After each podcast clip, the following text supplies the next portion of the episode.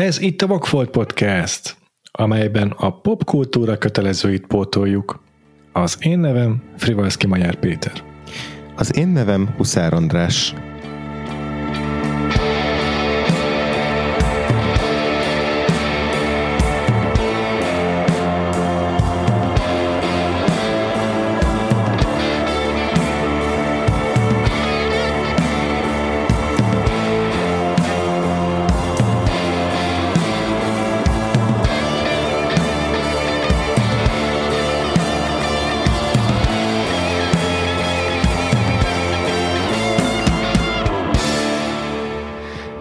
Adással pedig befejezzük ezt a mondva csinált filmnoár blokkot, amelyben nem tulajdonképpen nem a legfontosabb filmnoárokat, meg nem a leg, nem tudom, nagyobb sorokkőnek számító filmnoárokat dolgozzuk fel, csak három olyan filmnoárt, amelyek régóta a watchlistünkön vannak, régóta a bakancslistánkon vannak, uh-huh. és hát ennek az egyik oka, ennek a mai adásunk témának az egyik oka, hogy, hogy bakancslistás film az az, hogy Orson Welles rendezte, aki hát a aranypolgár miatt is ikonikus, legendás, megkerülhetetlen, kulcsfontosságú rendezője Hollywoodnak, és hát ideje volt megismerkednünk egy későbbi, késői művével, amely a filmnoáron belül egy hogy is mondjam, meghatározó jelentőségű utolsó felvonásnak számít, uh-huh. és Velzeben is megmutatja, hogy, hogy zsánertől, korszaktól, mindentől függetlenül a, a, a bármilyen kortársát képes ez, föld alá rendezni a maga módszereivel. Jó, Igen. de nem kell egyébként a többi Noir rendezőtől se elvitetni a tehetségét, hiszen elképesztő erős volt a felhozata, de a Wells az a, egy önálló kategória volt, hiszen múlt epizódunkban két héttel ezelőtt is beszéltünk róla, hogy tulajdonképpen a, az ótőr, a szerzői filmes fogalom egyik Igen. E, első zászló vivője, vagy talán a fogalom tulajdonképpen megteremtője, mert végül is vele összefüggésbe hozható az, hogy ez a fogalom létrejön a későbbiekben, mert, mert őróla is, tehát amikor ott ő elmélet megszületik, akkor ő, ő, ő is egy hivatkozási alap ebben az egész mm, hogy hívják kontextusban. Igen, igen. És hát ezen a filmen is látszik ez. Abszolút, igen. Szóval a filmünk címe a gonosz érintése, Touch of Evil, uh-huh. 1958-ból így van, igen, és ez valóban így gyakorlatilag a, a, a lezáró felvonása a nagy film noir, a klasszikus film noir korszaknak, ami hát túlnyomó rész mondjuk a 40-es évekre tehető, 40-es és az 50-es évekre, de azért már ugye korábban is voltak volt, volt néhány rá, volt, volt rá példa, igazából az 1940-es évek elejétől számítva lett. Egyre népszerűbb ez a műfaj, Hollywoodban, és így az 50-es évek végéig azért tényleg a, ha nem is a legnépszerűbb műfaj volt, mert azért vannak, e, voltak ennél nézőbarátabb, nagyobb-nagyobb közönséget bemozani képes zsánerek is a Hollywoodon. Korábban, de azért ezzel együtt is egy nagyon meghatározó műfajnak számított, és nagyon közkedvelt műfajnak, és rengeteg sztárt kitermelt, rengeteg rendezőt, és aztán ugye a, olyan vizuális megoldásokról nem beszélve, vagy akár történetbeli, vagy történetvezetési narratív trópokról, amik aztán nagyon sokáig éltek még, csak hát igazából ami már ezt, az, ezt a klasszikus érát követi, azt már mondjuk inkább neonoárnak szokás nevezni, tehát tényleg ez a Touch of Evil, ez egy ilyen, ez egy ilyen, egy ilyen méltó méltó lezárása ennek a nagy klasszikus korszaknak. Így van, így van. Már a műfaj maga is így a utolsó, már, a, már az iránta való érdeklődés is utolsókat rúgja igazából ezen a ponton. Uh-huh. Itt benne van az is, hogy az, hogy a, az igények is megváltoznak. Itt azt olvastam ezzel kapcsolatban, hogy így a, a, a Noir az ugye a világháború idején tört fel, ahogy ezt te is mondod, és egyszerűen az a generáció már kinőtt, már fel, már megengedett, és most már a háború alatt fiatal vagy, az akkor, akkor, akkor nagyon fiatal generáció kezd el moziba járni, és ők már sokkal pozitívabb dolgokra vágynak. Nem a noárnak a borulátó világképére.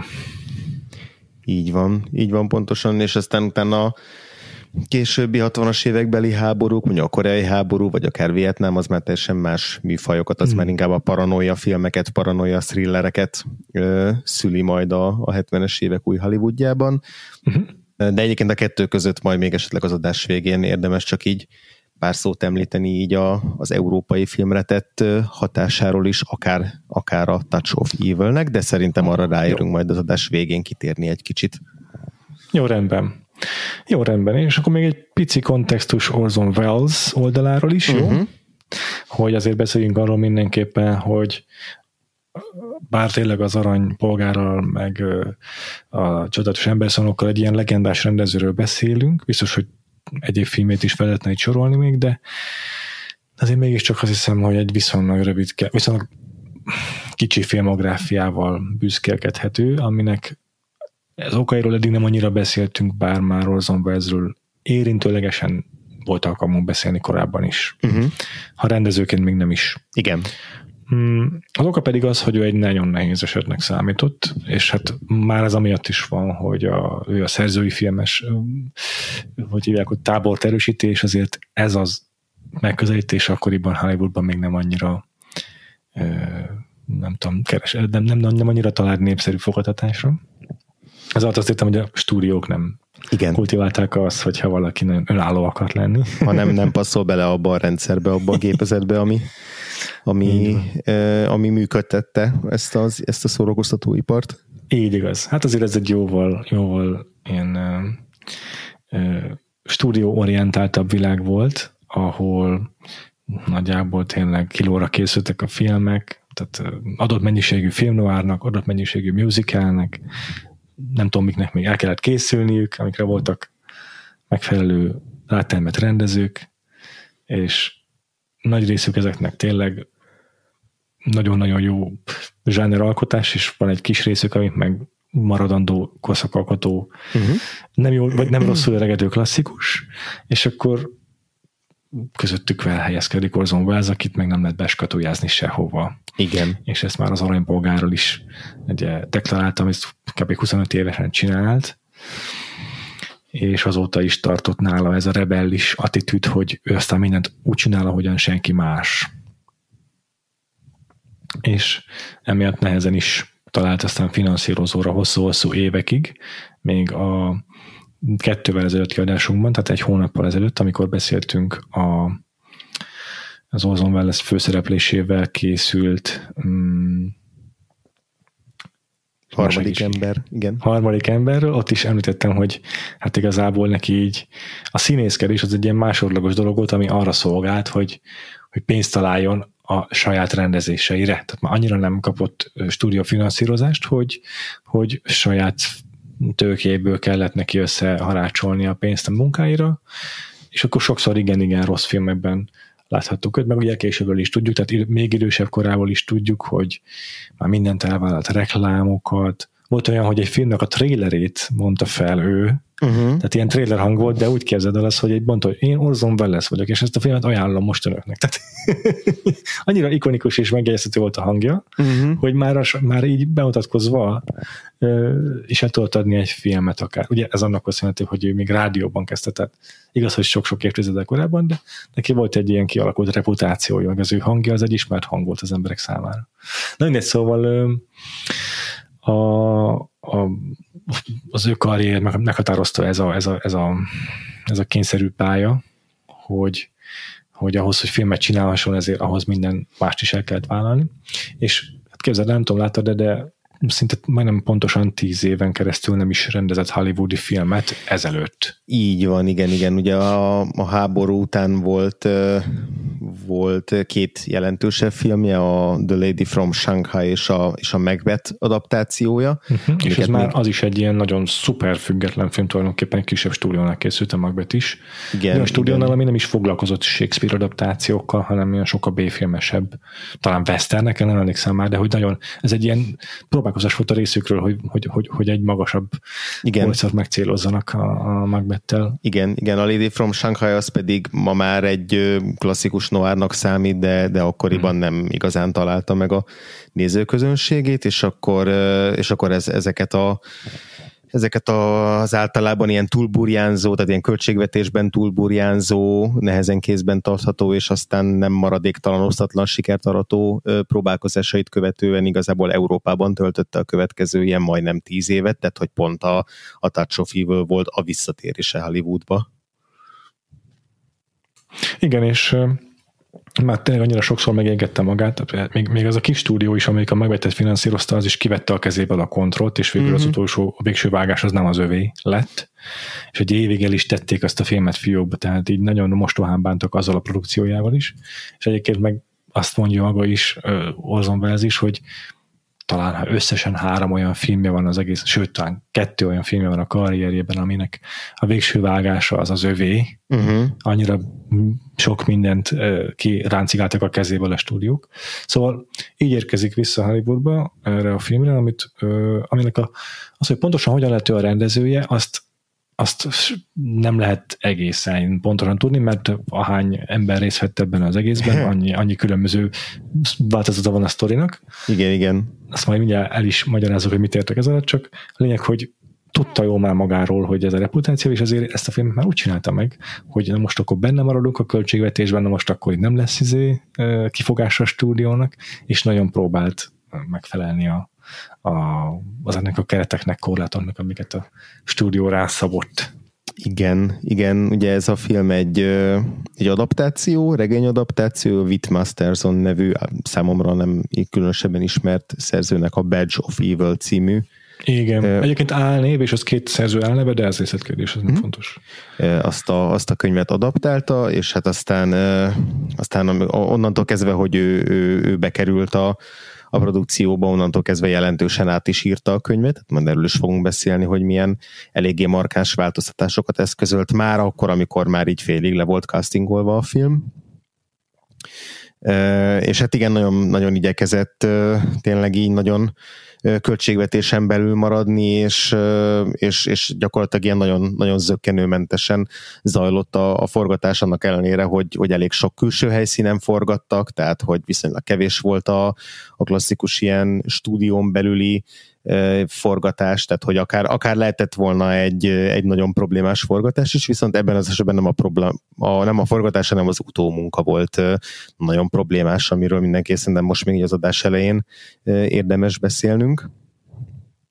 Mert hogy a stúdió, a Universal Studio az kivette a, a kezéből a, a vágásnak a jogát, vagyis hát miután ö, elkészítette a saját verzióját a filmből, ö, fogták magukat és újra vágták a filmet, sőt leforgattak olyan jelen, plusz jeleneteket is, amik eredetileg nem tartoztak hozzá a filmhez, hogy hmm. így még, még egyértelműbbé tegyék a cselekményt, és gyakorlatilag egy ilyen, hát szűk 90 perces ö, verziót mutattak be akkor a mozikba, ami hát, hát a köszönő viszonyban se volt a, azzal a filmmel, amit Wells le akart forgatni, vagy azzal a változattal, amit ő szánta a, a közönségnek, és hát ezt onnan lehet tudni, hogy ő egy, ő egy ilyen 58 oldalas memót írt ezt követően, már mint Wells, amiben ja. nagyon részletesen leírta az ő vízióját a filmmel kapcsolatban, az ellenvetéseit ezzel az újravágott verzióval, ö, szemben, és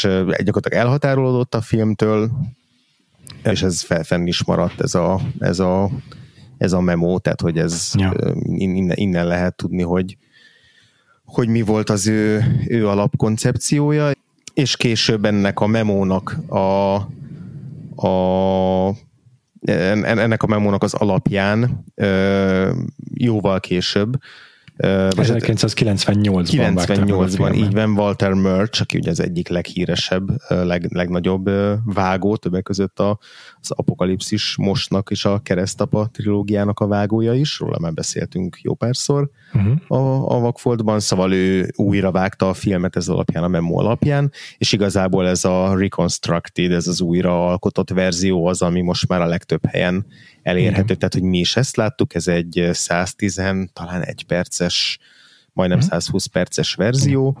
Van még egy ilyen, tehát 1978-ban még napvilágot látott egy, egy másik hosszabb verzió, tehát van, van elvileg még egy harmadik változat is a filmből, de ez a, ez a 111 perces változat az, ami ilyen gyakorlatilag véglegesnek tekinthető, vagy ami olyannak tekinthető, ami a, leg, a legközelebb áll elvileg a, az Orson Welles eredeti, ö, eredeti célkitűzéseihez. Igen, bár azt érdemes még ehhez hozzátenni, hogy az 58 oldalas memo ebben ő természetesen hivatkozott arra a rengeteg nyersanyagra, amit leforgatott, uh-huh. de ezek merchégnek már nem álltak a rendelkezésükre. Uh-huh. Volt a a, az a mozi verzió, ami, ami, ami akkor elérhető volt, meg mm-hmm. volt egy azt megelőző, nem tudom milyen változat, ami csak így meg, amit így megtaláltak, de nem volt az se teljes értékű, mm-hmm. és akkor ezekből sikerült így újraépíteni a filmet, szóval ami, amire hivatkozott Wells, hogy, hogy milyen jelenteket kér vissza a filmben, nem mindent tudtak helyreállítani, próbálták a lehető legjobban az ő víziójához igazítani, meg a szándékának megfelelően, vagy a amit el akart érni, azt megvalósítani más eszközökkel, tehát nem teljes értékű rekonstrukcióról beszél. Hát ez egy ilyen megközelítőleges, hogy hát kö- körülbelül ezt kell elképzelni. Így van, így van, így van. És akkor a filmnek a főszereplőiről is pár mondat, és uh-huh. akkor ezzel rögtön össze is foglaljuk azt is, hogy, a, hogy, hogy is került a képbe Orson Welles, meg hogyan uh-huh. készült ez a film, mert hogy kor, akkorának jelentős sztárjai vannak a főszerepekben is. Így van. A Vargas nevezetű mexikói mm, drognyomozót, jól mondom? Hát fő, valamilyen hát special prosecutor, valamilyen ügyész, de ügyész. igen, ez, ez inkább nem az a fajta ilyen tárgyalótermű ügyész, hanem igen, aki így aki egy ilyen, annál egyel aktívabb ja. részvevője így a, ja. így a bűnözés elleni harcnak talán. Ja, szóval őt a mexikói Charlton Heston Így van, így van, így van. Szerencsénk ilyen, ilyen szempontból, so, sok szempontból nagyon jót tesz a filmnek az, hogy fekete-fehér. Szerintem abból yeah. a szempontból különösen jót tesz, hogy így, így jó, jótékonyan hát ha nem is elfedi, de, de, de csorbítja a, a, az arcbőrkrém, a, a arcbőr sötétítő krémnek a hatását. Így, igaz.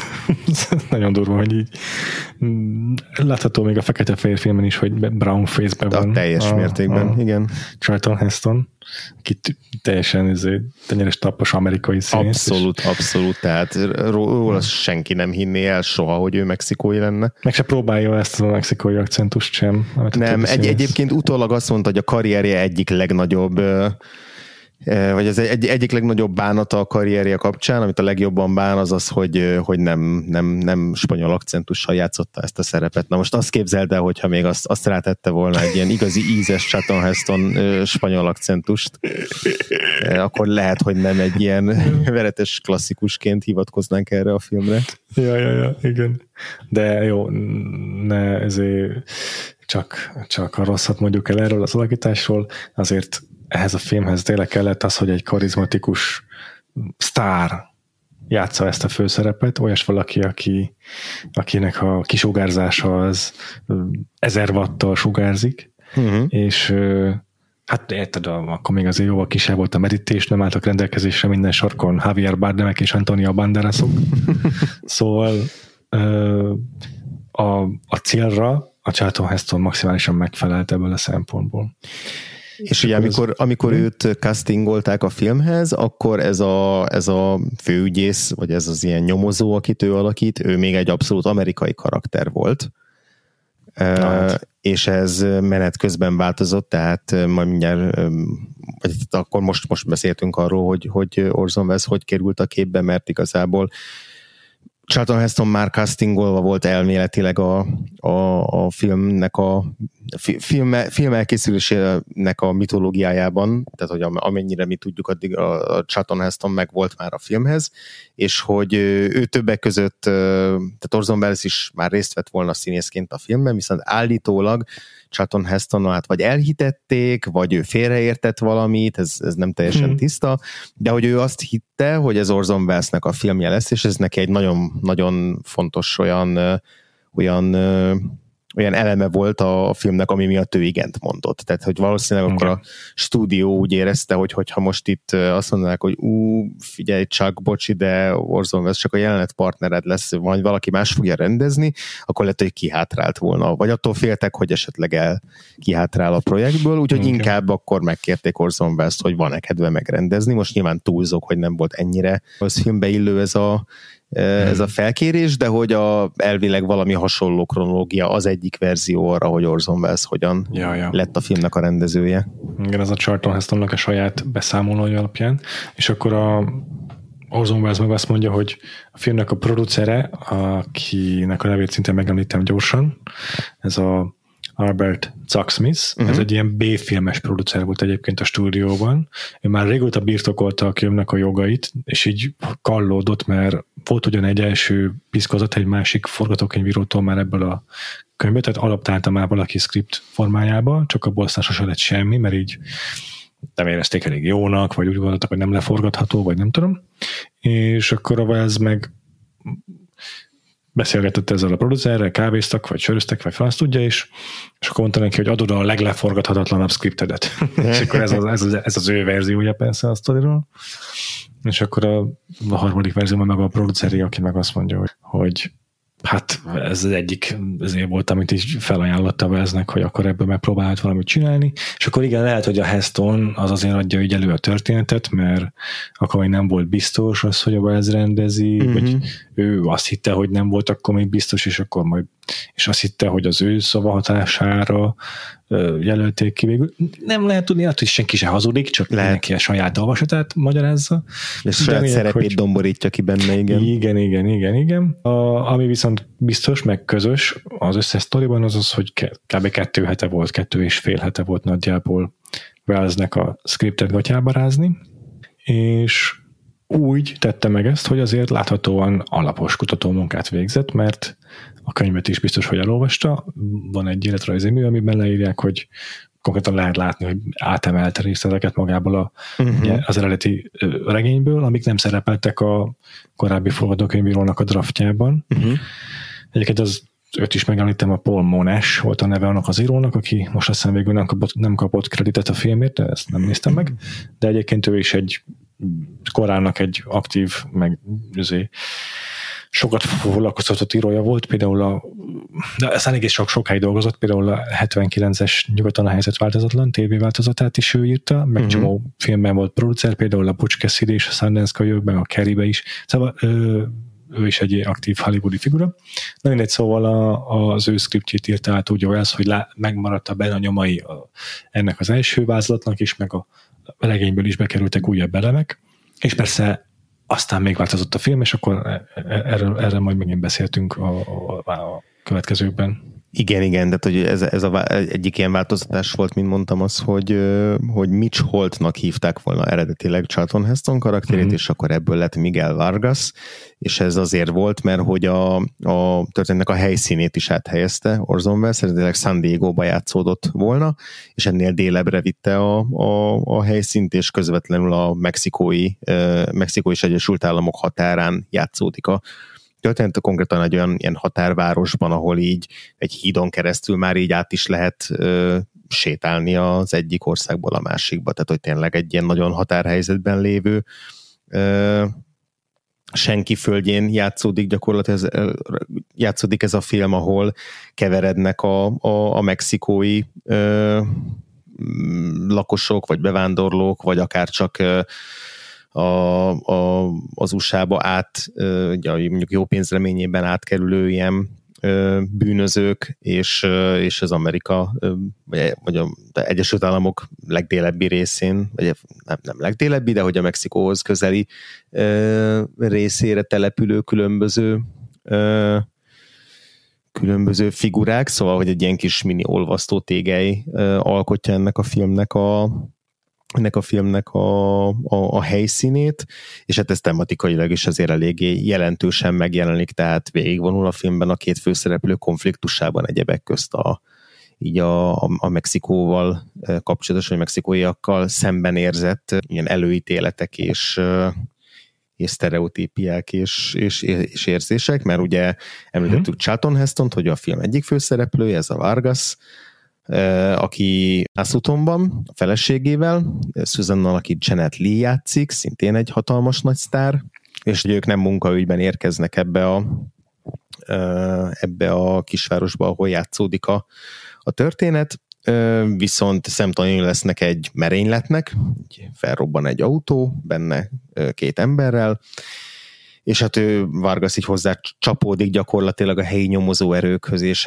és így szippantja be egy ilyen, hát nem is összeesküvés, de hogy, de hogy gyakorlatilag megismeri itt a, a, a helyi erőviszonyokat, és, és ennek, az, ennek az ügynek a kapcsán is felmerülnek benne különböző kételyek, elsősorban egy bizonyos figurával kapcsolatban a helyi rendőrfőnök Hank Quinlan az, aki az, aki szemet szúr neki, és az ő kettejük párharca lesz gyakorlatilag a, a film, bár ez úgyisten igazából a film felénél derül ki nagyjából, de hát már addig is nagyon egymásnak feszül ez a két, két jellem, meg ez a két karakter, és hát Hank Quinlan alakítja Orson Welles, uh-huh. a Gary Oldman féle Churchill-t megszégyenítő és Brandon Fraser bálnabeli megjelenését a kanyarban hagyó kövérmaszk alakítással.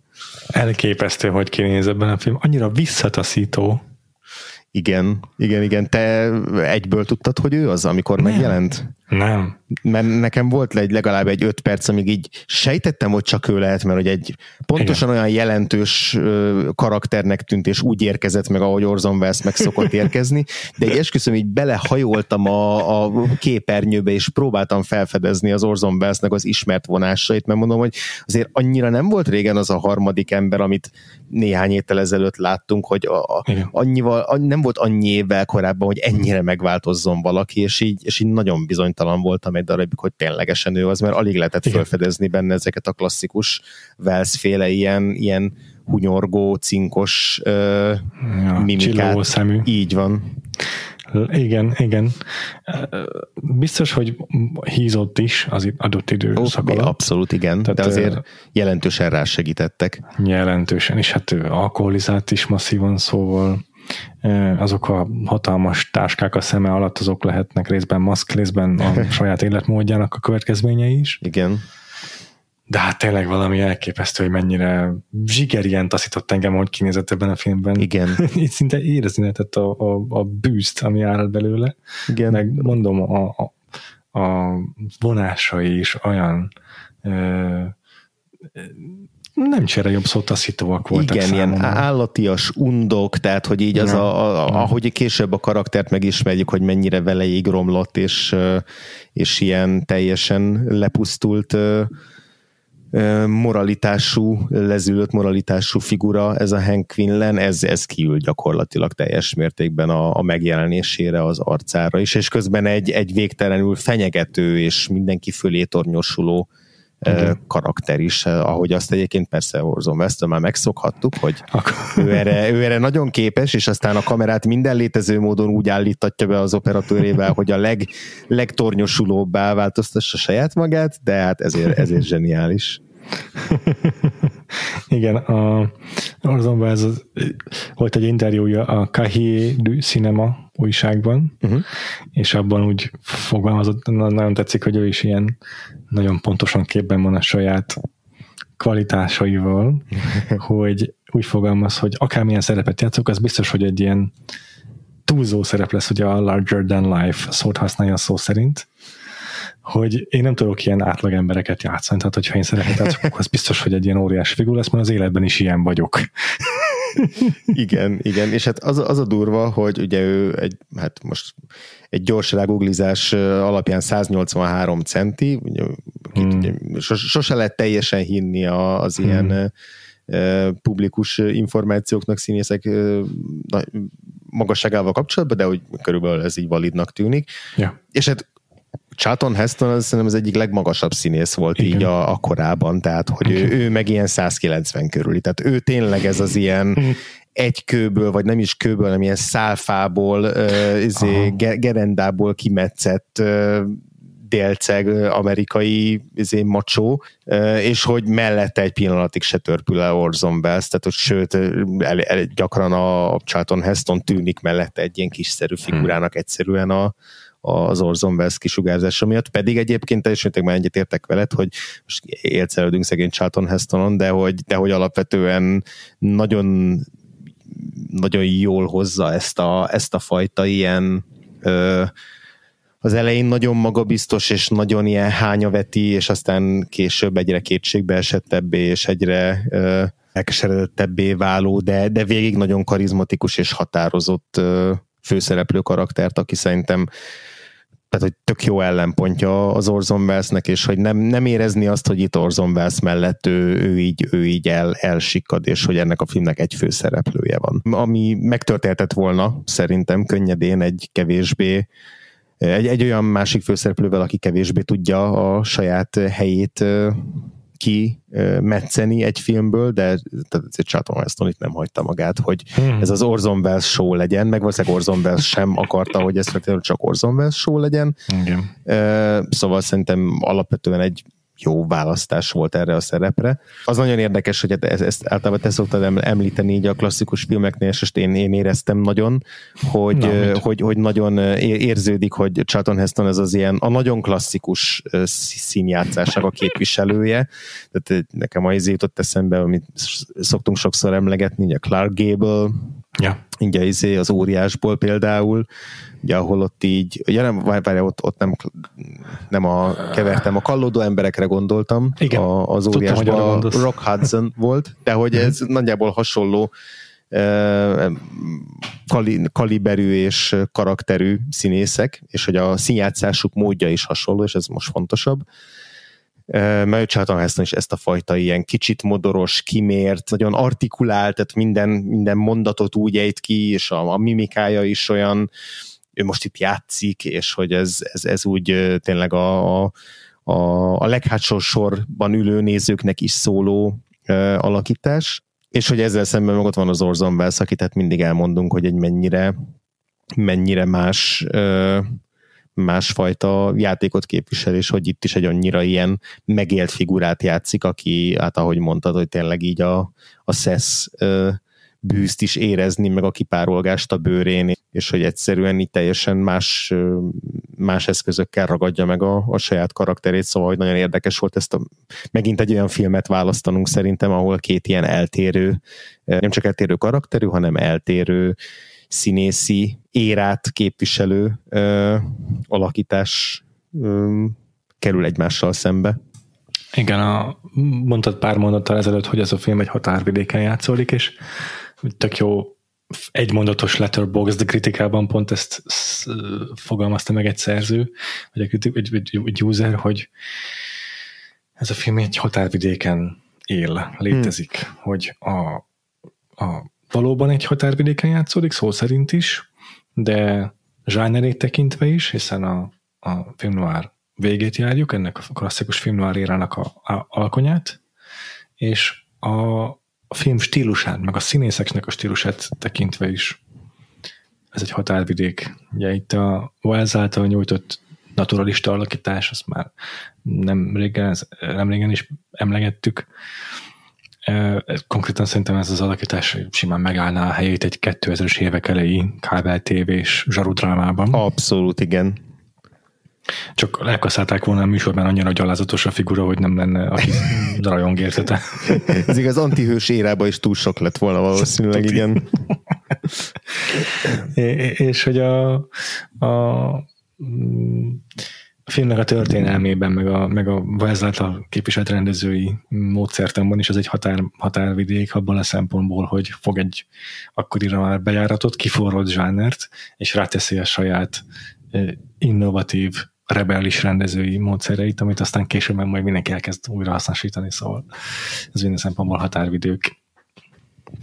Na és egy pár mondatot beszéljünk arról, ha már egy ilyen tök, te, teljes értékű mm, áttekintést nyújtottunk a filmről, hogy egyébként mit vártunk tőle, mit oh, tudtunk jogos, róla, és igen. hogy tetszett. igen, igen, igen, ez most kicsit későbbre maradt ez a kis szegmensünk, de szerintem nem baj. Szerintem sem.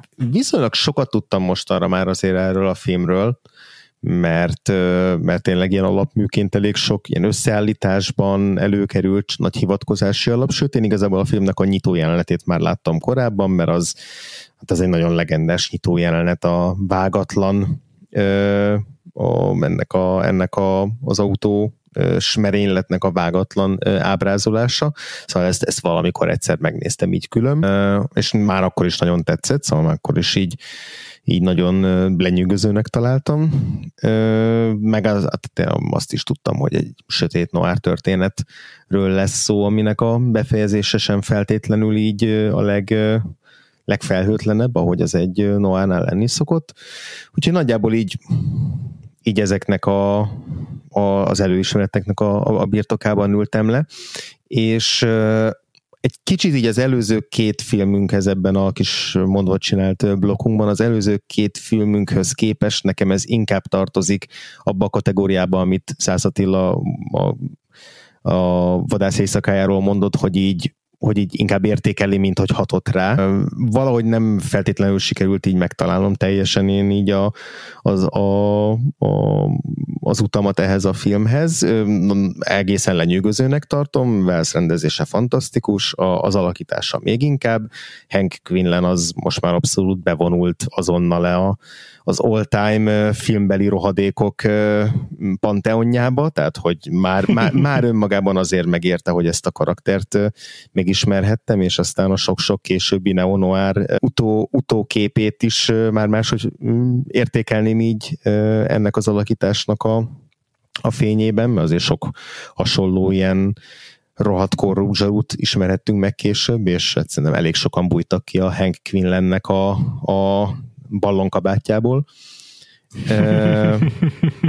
Szóval ezek miatt tökre megérte. Én azért nagyon éreztem ezen a filmen, hogy, hogy az, az a vágás az néha nagyon furcsa, főleg valahányszor a, a Janet Lee karakterének a kis mellékszálára váltottunk, azok nekem mindig nagyon megállították ezt a filmet Yeah. Ott így a színészi alakításokkal is, az ilyen kis mellékszereplőnek az alakításával is, is voltak problémáim, az, ott már kicsit nekem túl sok volt a, az, hogy így általában el tudom engedni azt, hogy vagy, vagy tudok együtt menni így a mesterkéltebb színészi stílusokkal, de ott egy kicsit túl sok volt belőlük, nem Janet Lee részéről, hanem inkább így a, a mellékszereplők részéről. Szóval emiatt nekem azért ez egy kicsit ilyen hullámzóbb filmélmény volt, de azért nagyon-nagyon sok kép belém égett, meg a, a finálénak így a, a, a set piece vagy az ilyen, az ilyen uh, dramaturgiája és, és levezetése is, uh, is nagyon hatásos, meg a filmnek az záróképe, szóval, hogy összességében ez egy pozitív élmény, de hogy, de hogy inkább így a, a filmkészítés uh, szemszögéből tartom nagyon-nagyon nagyra most jelen pillanatban ezt a filmet, és történetként, noir történetként kevésbé tudott hatni rám talán. Te hogy vagy vele? Nagyon hasonlóan vagyok vele, bár én meg aztán végképp semmit nem tudtam róla érdekes módon. Hmm. De szerintem majd ponton direkt is kerültem bele kapcsolatban az információkat, mert úgy is tudtam, hogy előbb-utóbb meg akarom nézni. Hmm. Úgyhogy nekem nem, nem voltak meg ezek az információk, hogy itt egy ilyen folysúlyos antihőst kapunk, vagy hogy még nem is biztos, hogy antihőst, inkább egy gonosztevőt tulajdonképpen a minden szerepében és, és, és nem tudtam azt se, hogy azon kívül, hogy noir, hogy mire számít csak a Wells-től ezen a pontján a karrierjének, úgyhogy az megnyugtatott, hogy már rögtön a film elején leteszi a, a kesztyűt, hogy na hát akkor itt aztán azt a Wells fogjátok látni rendezni, aki az aranypolgát is megrendezte, ami a csövön kifér, az, az le van fényképezve.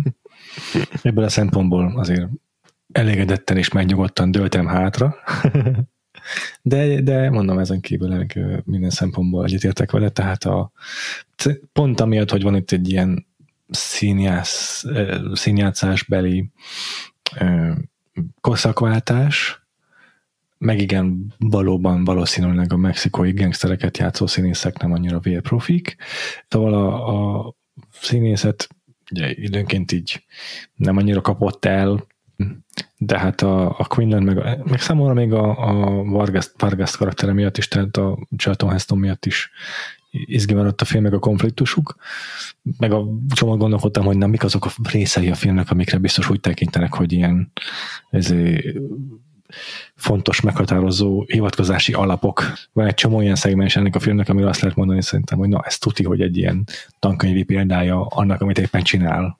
Úgyhogy ezek után igazság szerint még jobban megjött az étvágyam arra, hogy a még inkább klasszikus noárokat is megnézzük valamikor. Ez alatt azt értem, hogy a, ugyanebből az érából, vagy pár évvel korábbról származó, de kevésbé formapontú, hanem uh-huh. pont, hogy inkább formaiságában a film noir jegyeit erősítő filmeket is megnézzünk, amiket a Fritz Lang, meg a Top Preminger, meg a korszaknak a filmnál rendezői csináltak. Uh-huh, uh-huh. Már az Orson ez az a saját kategóriája ilyen szempontból, szóval igen. szóval lehet hozzájuk hasonlítani igazából. Igen, igen, igen, és azért az, az sok szempontból ez a film is, mint ahogy a harmadik embernél is elmondtuk, bár az ilyen nem Orson Welles rendezés, uh-huh nem Carol Reed, de hogy ott is elmondtuk, hogy azért kivételnek számít sok szempontból, és hogy és hogy használ noir stílusjegyeket, de hogy azért nagyon-nagyon sok mindenben különbözik a, a klasszikus ilyen toposzoktól, meg nagyon sok ilyen kötelező stíluselem, vagy, vagy jegy, az, az hiányzik belőle. Szerintem ugyanezt elmondtuk a vadász éjszakájában is, csak az teljesen más módon lógott ki a sorból, és talán még még mindig a, a, a gonosz érintése az, ami, ami a legközelebb áll tényleg a, a, a törölmetszett okay. noárokhoz, mert a nyomozástól kezdve az összeesküvésen, vagy az ilyen a, a kis ember egy nála, nála nagyobb hatalommal próbál megküzdeni, akkor ez a lecsúszottság, lezüllöttség, peremvidéken élő egzisztenciáknak a, az ilyen szennyesebb élete, szóval hogy ezek, ezek mm. mind azért már vaskosan megvannak a, ebben a filmben, de, de még így is nincs például femfatál benne, tehát hogy így is uh-huh. említhetünk több olyan, olyan uh-huh. motivumot, ami, ami meg hiányzik, ami, ami valószínűleg, hogyha tényleg megnézném mondjuk négy-öt szintén klasszikus, de kevésbé formapontú alkotó tól származó noárt, akkor ott jobban ki tudnánk pipálni ezeket a, Biztos ezeket a stílusjegyeket, és akkor azokhoz képest még jobban össze tudnánk vetni, hogy oké, okay, akkor ezek a filmek miért, uh, miért különböznek annyira de azért szerintem így is ismerünk már annyi noárt, ha, ha más mhm. nem áttételesen így neonoárok, meg késői mm, a műfajnak a késő, későbbi példája alapján, hogy, hogy, hogy legyen, egy, legyen egy összevetésünk, és lássuk, hogy ez a film miben különbözik. Igen, igen teljesen egyetértek. És hát a Veznek a rendezésén kívül maga a témaválasztása szerintem az, ami nem azt mondom, hogy megelőzte a korát, de szerintem azért valamilyen szempontból biztos, hogy, hogy újdonságnak számított az, hogy egy ilyen gonosz, gonosz zsarut, egy, uh-huh. egy, egy, egy, hát nem gonosz a jószor, egy, egy, egy ilyen piszkos zsarut egy kiemelt karakterré tesz próbáltam utána nézni, mondom, most nézzétek el nekem, kedves hallgatóink, hogy nem vagyok képben a teljes noir filmográfiával, hogy mennyire volt ez egy jellemző arhetipus akkoriban, ugye ma már ez tényleg a, a már nem is tudunk elképzelni tisztességes zsarút filmekben, csak, csak piszkos zsarút. Igen. Mostanra már. De azért mi most is megrökönyödve nézünk olyan filmeket, amiben aztán tényleg semmi redemptív, semmi felmentő kvalitása nincs egy rendőrnek. Na, a noárban is azért jellemző volt, tehát voltak olyan noár filmek bőven, amelyekben volt mondjuk korrupt rendőr, vagy volt olyan rendőr, aki erőszakos volt, nem, hanem is piszkos Harry, de azért, azért erőszakosabb volt, mint ami indokolta volna a munkakörét, vagy amit a munkaköre indokolt volna, és előképei biztos, hogy vannak ennek, de azért szerintem az, hogy egy, egy az egyben tényleg egy, egy ízig-vérig korrupt és a hatalmával visszaélő, és semmiféle, hogy mondjam, semmiféle mm, egyrészt ki van emelve, mint majdnem főszereplő, tehát egy olyan hangsúlyos szereplő majdnem, mint Vargas maga, emellett pedig nincsen egy ilyen, annak ellenére, hogy ilyen hangsúlyos szereplő, nincsen egy, egy, egy olyan karakteríve, fejlődése, hogy a végén, ha nem is megbocsátunk neki, de mondjuk feláldozza magát, és azzal felmentjük a bűnei alól, vagy hasonló. Tehát nincsenek, nincsenek ezek a hagyományos évei. ilyen biztos, hogy nem volt a Noárban, hogy elejétől végig bemutatunk egy, egy piszkos zsarút, aki, aki ráadásul egy hangsúlyos kiemelt szereplője a filmnek, és nem egy ilyen, hogy mondjam, egy plot device, akivel majd akin keresztül eljutunk a főgonoszokhoz, a gangsterekhez. Tehát tényleg Igen. a kulcsfigurája a műnek. Igen, igen, és hát egész biztos vagyok benne, hogy tényleg nem lenne akár a kemény zsaruk se, tehát a The Shield se született volna meg, hogyha, hogyha nem ágyaz meg neki hát jó, jó, jó sok uh, évtized távlatából a gonosz érintése, tehát most nem, uh-huh. tehát nem egy egyben uh, hatást akarok uh, felrajzolni, de hogy, de hogy valahonnan innen eredeztethető az a folyamat, Nekem aminek is egy, jutott, hogy aminek egy pontja a, a kemény zsaruk, illetve hát szerintem James Elroy életművének egy jelentős része. Persze sok minden az ő regényeiben az milyen személyes élményekből, meg valós Los Angeles környéki esetekből származott, de az is, hogy ő mondjuk a, a klasszikus nagy tetralógiájának, aminek a része a szigorúan bizalmas, és talán az a leghíresebb része, amiből film is készült. Szóval, hogy annak a, annak a regény tetrológia főszereplőjének egy veleig romlott ö, rendőrfőnököt tegyen meg, mm. és ő legyen az átkötő figura, és ő legyen az, akivel újra és újra mindenki szembeszegül, és ezt talán rajta veszt. Szóval szerintem azért ö, egész biztos vagyok benne, hogy James Erroyra is nagy hatást tett az, hogy látott egy olyan filmet, amiben egy ennyire meghatározó, ö, domináns ö, karakter lehetett egy ilyen, ilyen jellegű ö, figura. Igen, igen, igen. Na, jó van, akkor ebbe egyetértünk. Mm. Örülök, hogy nem nyúltam nagyon mellé.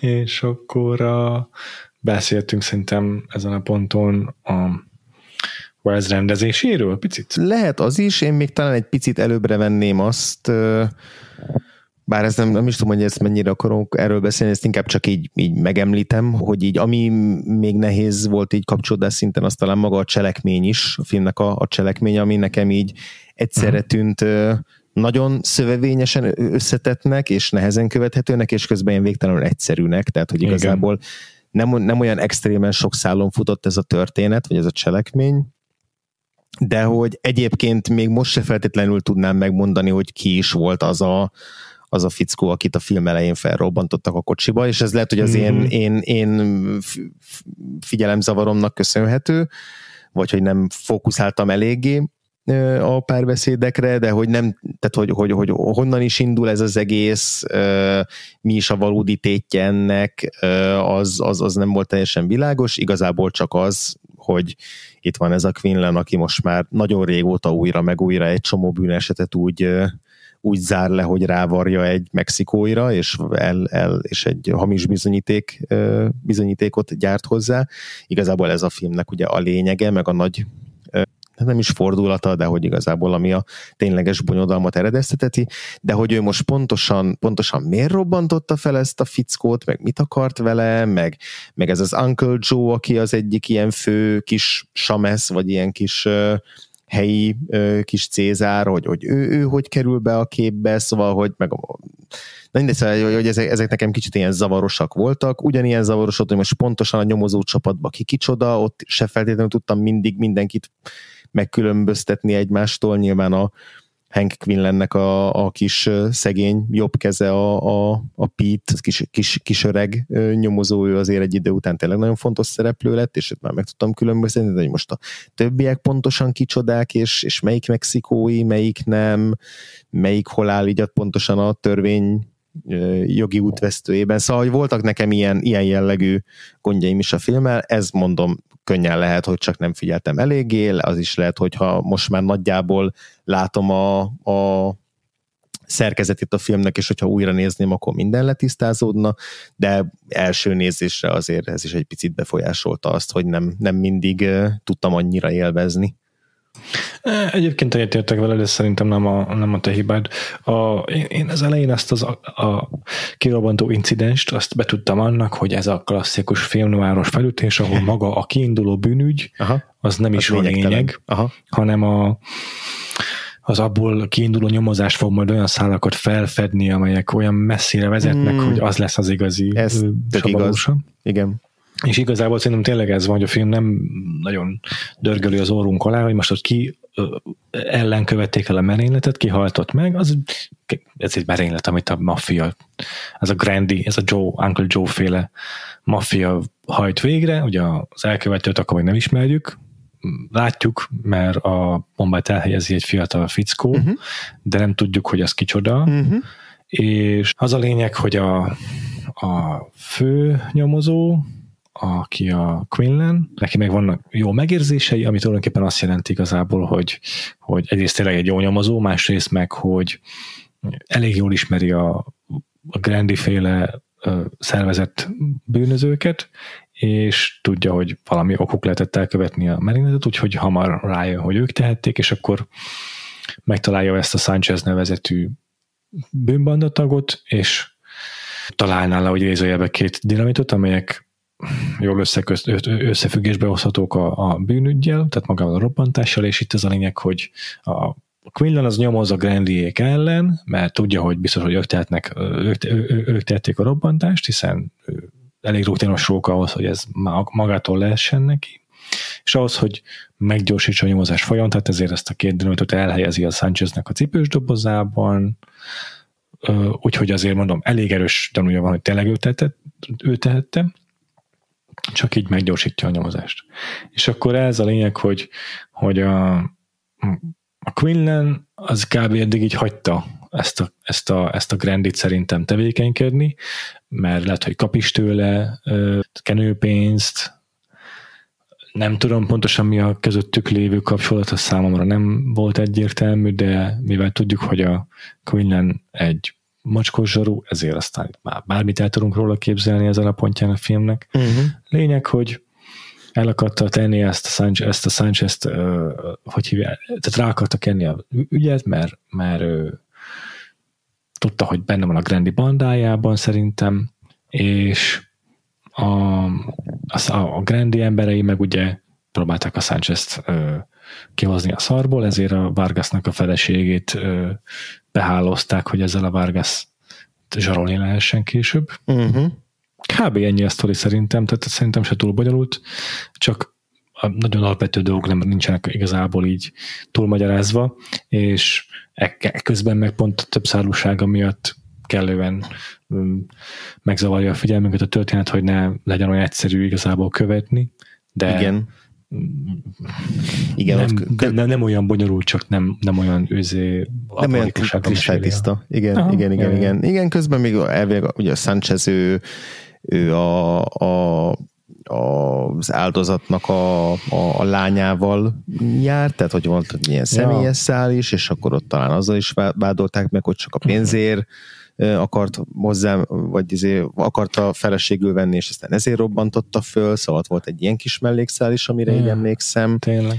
Meg, meg hogy a, a Quinlannek a, azt hiszem a feleségét megölték korábban, és akkor ez is uh-huh ez is így befolyásolja azt, hogy nem, nem emlékszem, hogy Mexikója költéke meg, de hogy, de hogy az, az, az, az, az, is egy ilyen fontos momentuma volt annak, a, annak az útnak, ami, ami oda vezet, amit a filmben látunk, mert az mm-hmm. többször hivatkoznak erre a folytogatásra, és aztán a film egyik ilyen nagy jelenetében ő, ő maga is megfolyt valakit, vagy, vagyis hát nem valakit, hanem megfolytja ezt a Grandit. Uh, Igen. Ja, igen, igen, szóval, hogy ilyen kis, ilyen kis mellékelemek még voltak a, a, a filmben, de ja, igen, egyetértek, hogy valószínűleg nem volt annyira bonyolult, csak nem is annyira lényeges ezt pontosan lekövetni, mert fontosabb az ilyen alapkonfliktus, az meg végig eléggé egyértelmű. Ja.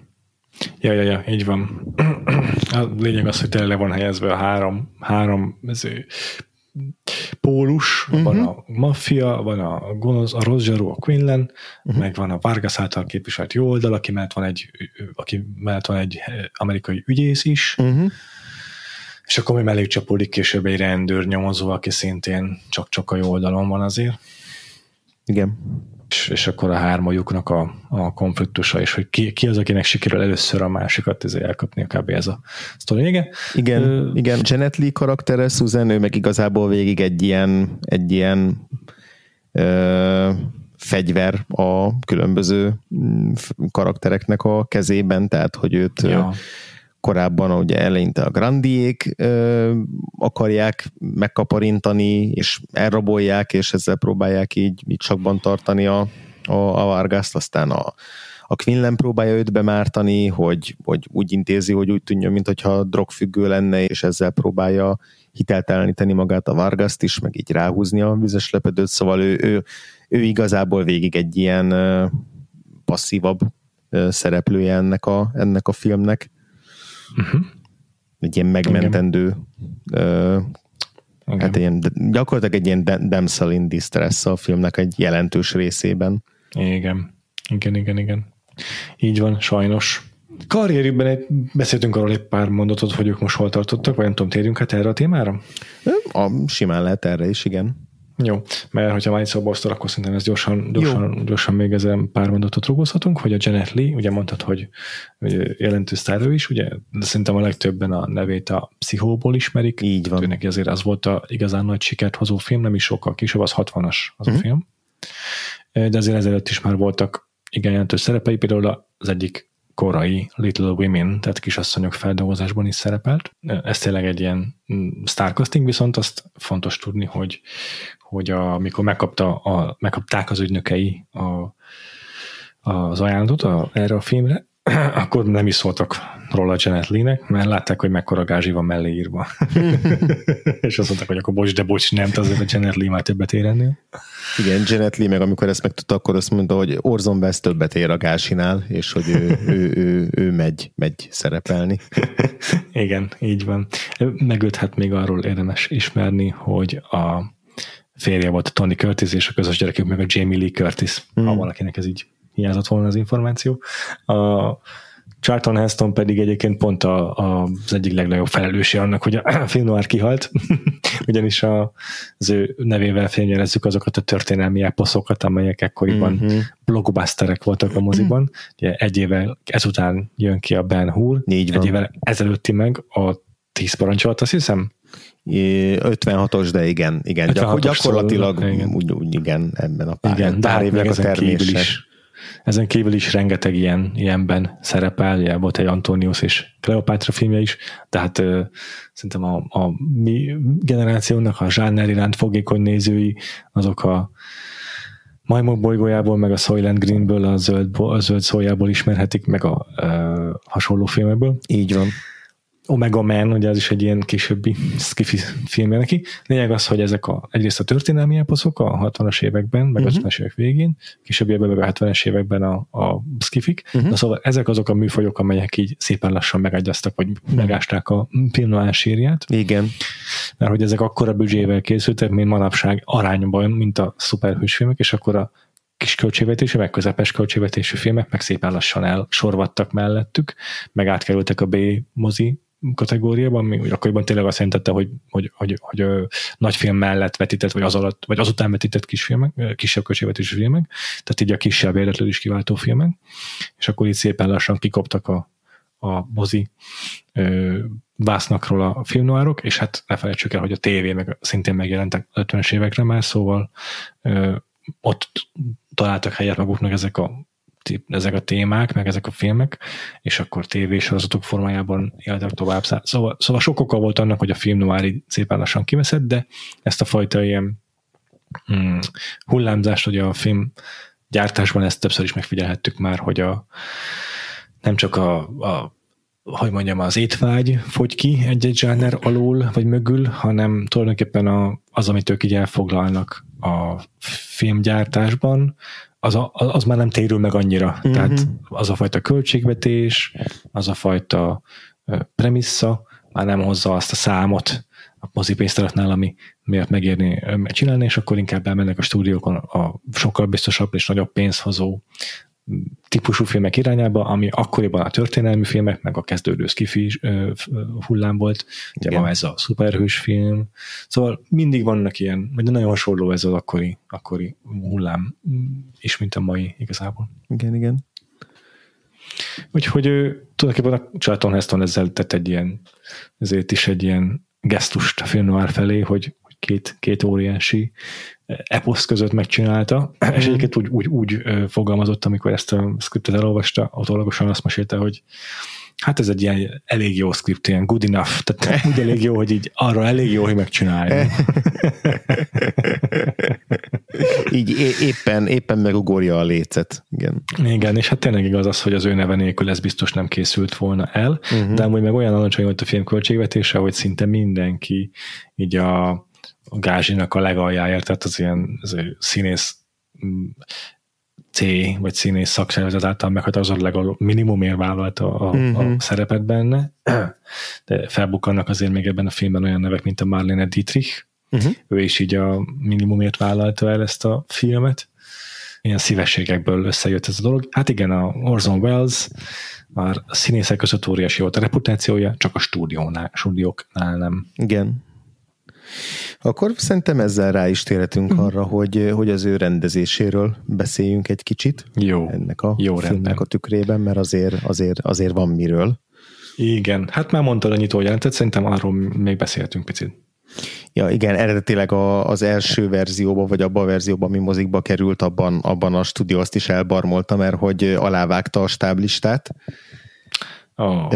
És, és a Walter Murch-nek az egyik ilyen e, e, első dolga volt az, hogy, vagy ezt most, ezt igazából csak én találtam ki, hogy ez volt az első dolga, de hogy de, jól hangzott, de hogy egy nagyon fontos, fontos eleme volt az, hogy ezt a stabilitát visszategye a nyitó jelenet utánra, tehát hogy ne, ne szakítsa meg ennek a, ennek a folytonosságát, mert hát amúgy hmm. tényleg a, a baromi izgalmasan fokozza a feszültséget azzal, hogy rögtön az első pillanatban megmutatja, hogy van, van egy bomba a kocsiban, aztán később emlékeztet is, amikor a kocsiban ülő nő mondja, hogy valami fontosan ketyeg, tehát hogy ez, a, ez az, a, a lehető legklasszikusabb ticking bomb, ticking time bomb, ketyegő időzített bomba esete, és nagyon, nagyon okosan játszik azzal a, a a, az Orson Welles, meg az operatőre, hogy, hogy mikor engedi el a kamera látó teréből ezt az autót. Tehát, hogy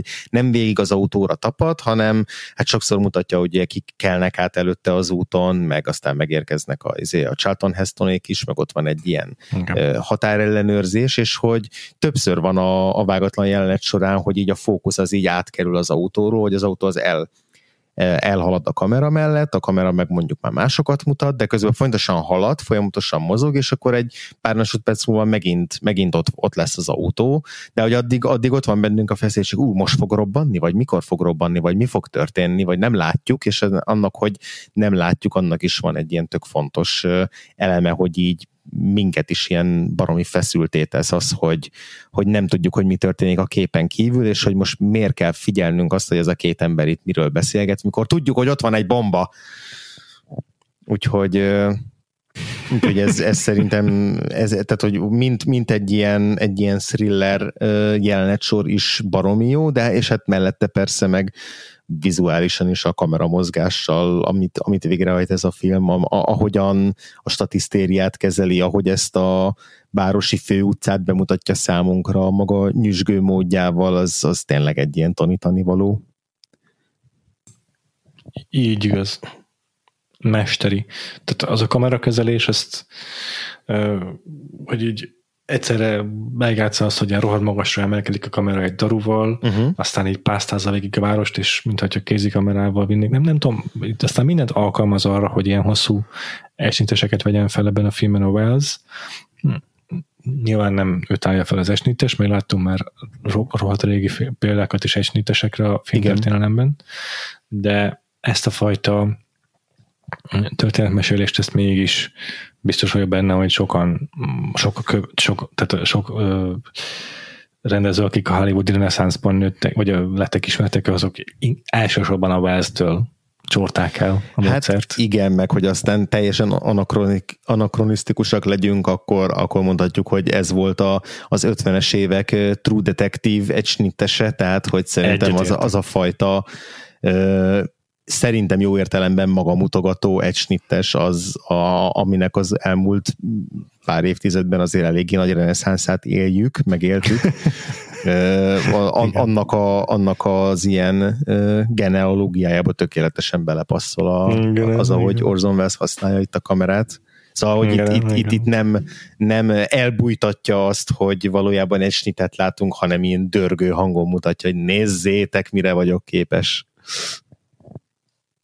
Abszolút így van, de azért ezeken kívül is rengetegszer veszi Mhm. fel egy, egy snites ebben a jeleneteit. Párbeszédes szegmenseket, vagy hát nem feltétlenül kettő szereplős szegmensek, ezek csak úgy értem, a dialógus a kulcs fontosságú motivum a játéknak, amikor sok szereplő beszél, akkor is csomószor játsza azt, hogy hosszú-hosszú egy snitesekkel dolgozik, ami ugye pláne komplexé teszi a dolgot, hogy nagyon sok színésznek a koreográfiára kell egyszerre figyelnie. Igen. Na most már egyébként itt a nyitó jelenetben is volt egy komoly probléma ebből, hogy, hogy a mm, Vámos Liszt az nem volt profi színész, és állandóan elrontotta azt a rövidke kis szövegét, amilyen volt neki. Úgyhogy állandóan újra kellett venni a hosszú-hosszú esnittest, és akkor végén már megelégelték, és képzeld el itt a Vezről ez egy tök jó pozitív történet, hogy a Vivian, vagy a, bocsánat, a Janet Lee azt mondja, hogy végül azt mondta Vezennek a tisztnek, hogy jó, van, akkor csak tátogjál valamit. Ugye a utószinkron az már akkor is egy bevált Mhm. technika volt. A Janet Lee kérdezte Vez, hogy hát miért nem rugott ki? És akkor azt mondta erre Vez neki, hogy hát akkor ez az ember teljesen összetörne. Uh-huh. Tehát nem, egyszer nem akarta, hogy... Hogy, ne, hogy ez a, nem indokolja azt, hogy kirúgja, Igen. hogyha máshogy is meg tudja oldani. Ha, Így van. De jó. Ja, a Hollywoodban gondolom azért ilyeneken nem szoktak rugózni, hogyha egy ilyen kvázi statiszta szerepbe lévő Igen. valaki, az lecserélhetőnek számít. De ő ezen nem, ezen ő nem akart fenni, és inkább um, megőrizte annak a fickónak a, a becsületét és jó érzését. Na, hát szóval ilyenek is vannak a ezzel kapcsolatban. És a lényeg, amit akartam emelni, hogy mondom, egy csomó olyan jelenetben, ahol elsősorban a, a dialógus a lényeg, és az a történetmesélés fókusza, ott is rengeteget alkalmaz ilyen esniteseket, és ott még állandóan játszik azzal, hogy egyes szereplők hol állnak. Ez uh-huh. ugye a Spielberg-féle Warner Döknek egy erős Mhm. jellemzője, hogy a, hogyan keretezi a szereplőket, és akkor itt, hogy a Charlton Heston, meg a Orson Welles is ugye a torony magasságával hogyan tornyosul mások fölé, hogy ö, ki kerül bele éppen a fénybe, ki van a, mit tudom én, a reluxáknak a világos és a sötét rácsai között. A, ezek mind olyan eszközök, amikkel állandóan játszik a nyeltein belül az Orson Welles. Hogyha valaki éppen, mit tudom, szorult helyzetben van, akkor biztos, hogy a, ez a két alak fölé tornyosul. Mhm. Szóval ezek, ezek mind-mind, és akkor ezeket vágás nélkül, vagy hogy mondjam, kamerám előli vágással oldja meg egy csomószor. Igen, és általában nagy ez- mélységélességgel, hogy tényleg a leghátul lévő szereplő Mhm. is ugyanolyan élesen látszódjon, meg ugyanannyira fókuszban legyen. Igen, igen, ez is egy marha érdekes vonás ennek a filmnek. Egyébként ezzel kapcsolatban még egy furcsaságot olvastam, szintén a, ebből a már emlegetett Cahiers du Cinema interjúból, hogy Mhm.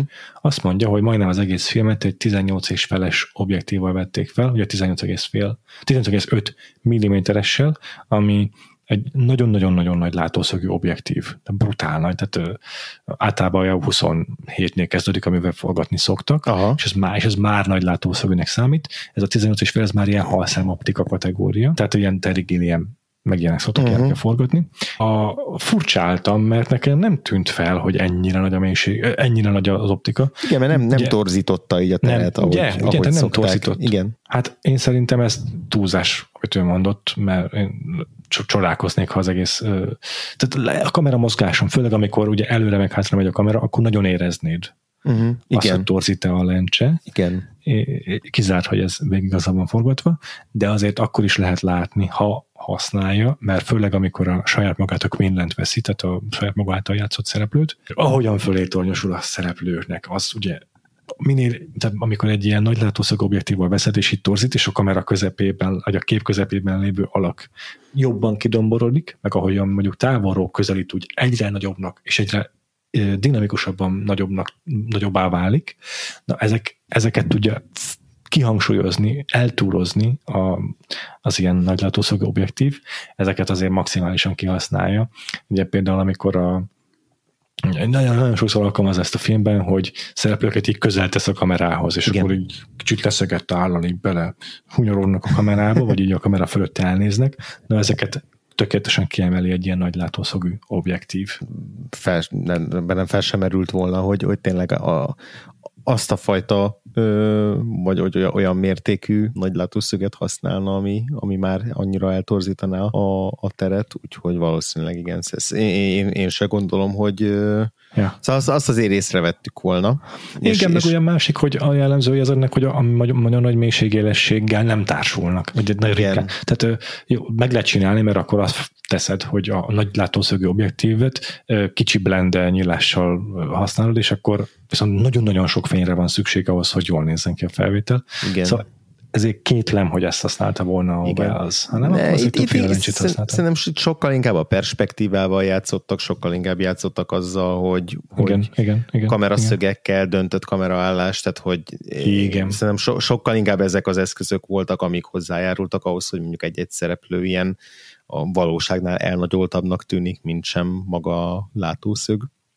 Igen, de mondom, meg lehet figyelni azért egy-egy közelinél, tehát ott kifejezetten, Aha. tehát teszem azt, amikor a Charlton Heston így áll a kamera és így látod, hogy úgy óriási az állam, így föl, szeget fejjel dohányzik, akkor azért az biztos, hogy a, a nagy objektívak készült. Csak amikor tényleg amikor sok szereplőt mozgat, és így tényleg a hátsó, az ajtón éppen bejövő, messziről bejövő szereplő is éles, meg az előtérbe beszélő szereplők is élesek, akkor azért valószínűleg nem, nem azt használta. Na mindegy, csak hogy mm kicsit, kicsit ebbe is belemenjünk ebbe a technikai részébe, mert a, a Wells egyébként azt mondja erről, hogy azért csinál ilyen furcsa dolgokat, hogy például 18 és feles fél milliméteres látószögű kamerát vagy ezért fókuszpontú kamerát használ, vagy objektívet használ, mert ezeket senki nem használja. Tehát ő úgy fogja fel a filmgyártást, ez szó szerint mondja így, uh-huh. hogy ez egy mhm. ilyen kolonizáció.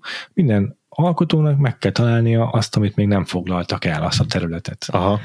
És akkor ugye elmagyarázza ezt Amerikán keresztül, hogy azért vannak a usa angolok, mert minden más foglaltak körülöttük, tehát hogy így el kell foglalniuk ezt a részt, és akkor ezt mondja a filmről is, hogy ő a maradék helyre próbált így befészkelődni, amit még nem csináltak mások. És akkor mivel senki nem használt nagy látószögű objektívet, ezért akkor ő elkezdte azt használni. Hmm. De hogyha éppenséggel pont a, mit tudom én, a teleobjektíveket nem használták volna, akkor ő azt használna, és akkor meg az, az lenne az ő jellemzője.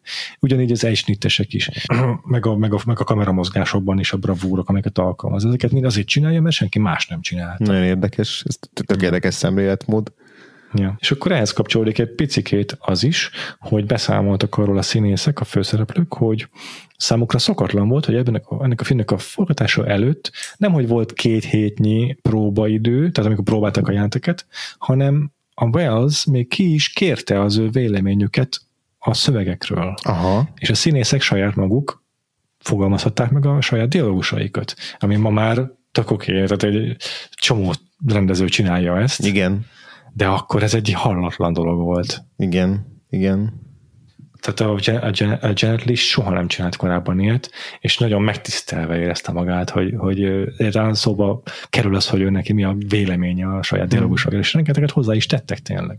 Ja, érdekes ez is, hogy honnan jöhet, mert gondoltam most arra, hogy lehet, hogy így a színházi munkájából, de hát igazából pont, hogy a színházba is, hogyha mondjuk nem tudom, Shakespeare-t adaptál, vagy, vagy más ja. színműveket, akkor ott is azért a, a szöveg az, az még inkább adott, és ott még, még ja. kevés, ilyen módon még kevesebb beleszólása van a, a színésznek. Nyilván az interpretációban rengeteg, meg lehet módosítgatni, de hogy de hogy az a színházi közeg, amiből ő érkezett, ez megint csak nem a, nem tudom, az improvizációnak, meg a, meg a, a, a szabad asszociációknak a közege lehetett valószínűleg, hanem egy, annál még egy kötöttebb színházi forma, de biztos, hogy a kollaborációban nagy szerepe van, tehát hogy azt, mm. hogy, hogy amiket ott megtapasztalt, azokat, azokat a filmbe is akár áthozhatta, de, de érdekes, hogy, hogy, hogy, hogy ez a hogy ennyire ö, hagyott ö, teret. Ö, az is lehet, hogy azért, mert egyszerűen ő is ugye színészként is ö, részt vesz filmekben,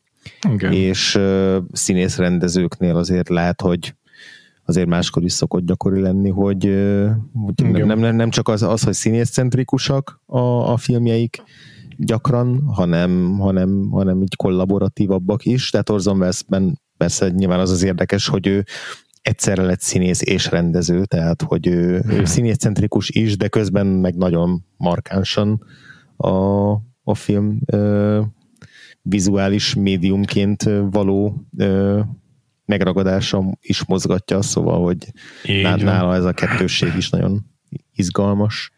Igen, ez a formalista. Hát ugye ez a, ez a Igen. ilyen legrövidebb kifejezése annak, hogy valaki a filmnyelvet azt maximálisan érti és használja. Igen, igen, igen. De hát tényleg ennek a filmnek van hát legalább három ilyen, ilyen szerintem órákig elemezhető jelenet sora. Hát az első a nyitó jelenet, a másik a, a záró jelenet, ami nem is jelenet, hanem jelenet sor, a filmnek az utolsó, hát szerintem majdnem negyed órája, az egy ilyen nagyon érdekes több szemszögből föl, fölvett jelenet sora, és hát a, a, a, az a harmadik jelenet, amikor a Quinlan meggyilkolja, megfolytja a, ezt a mafiózót, miközben ott fekszik, és éppen, éppen fetreng az ágyon a, a be, bedrogozott Janet Lee, és közben a kinti neonfények miatt folyamatosan villódzik minden, és teljesen ott, ott már ilyen, ilyen expressionista, szürrealista módon ábrázolja ezt a gyilkosságot, hogy messze nem a ilyen távolságtartó hideg, nem tudom, fincseri módon, hanem, hanem, hanem teljesen annak a maga ilyen lidérces őrületével mutatja meg a Quinlannek a legromlottabb pillanatát. Ja. Arról eszembe jutott arról egy, egyébként, amikor ugye megfojtja a Grandit, uh-huh. hogy így a, egy ruhát az ujjai köré, vagy a tenyerei közé teker, uh-huh. hogy ezt, ezt, ezt a módszert, hogy így egy ruhadarabot így kinyújtva az ujjai tenyerei köré teker, ezt a 90-es években minimum ötször láttam, az biztos. ezt nem olyan tróppá vált. igen, igen, igen, igen, az biztos. Igen, ezt tetszik nekem is ebben a filmben, hogy a formalista minőség ellenére nem válik távolságtartóvá egyáltalán, hanem nagyon is belemászik a szereplőibe. A Quinlan az már szinte egy, egy, egy diszlet darab, egy kellék ebben a filmben, ahogy a portornyosulott az egyes jelenetekben. Igen, és hát azzal, amit mondtál, hogy így ennyire közel talakszik a, ezeknek a szereplőknek az arcához a kamera, és olyan szereplőknek az arcához, akiknek eleve most ilyen nagyon banálisan fog, az a hatalmas nagy arca van, akár a Charlton Heston, hát akár, a, akár az Orson Welles, tehát hogy még távolról mutatva is kitölteni a teljes képet, hát ha még annyira közel megyünk hozzájuk, de hogy, de hogy ezzel gyakorlatilag nem is teszi lehetővé egy pillanatra se a film az, hogy mi kivonjuk magunkat az ő hatásuk alól, és hogy egyszerűen így minket is beszimpant ugyanúgy az a spirál, amiben a, a Quinlan kerül, és amibe bele szívja így a saját környezetét, szóval hogy a film végére, amikor, amikor már ott a híd alatt fekszik, és már már így rácsöpög a vér, és, és így, és így a szemétben, vagy az, az ilyen szemét halomban így, így ilyen partra tehát bálnaként így próbál mozogni.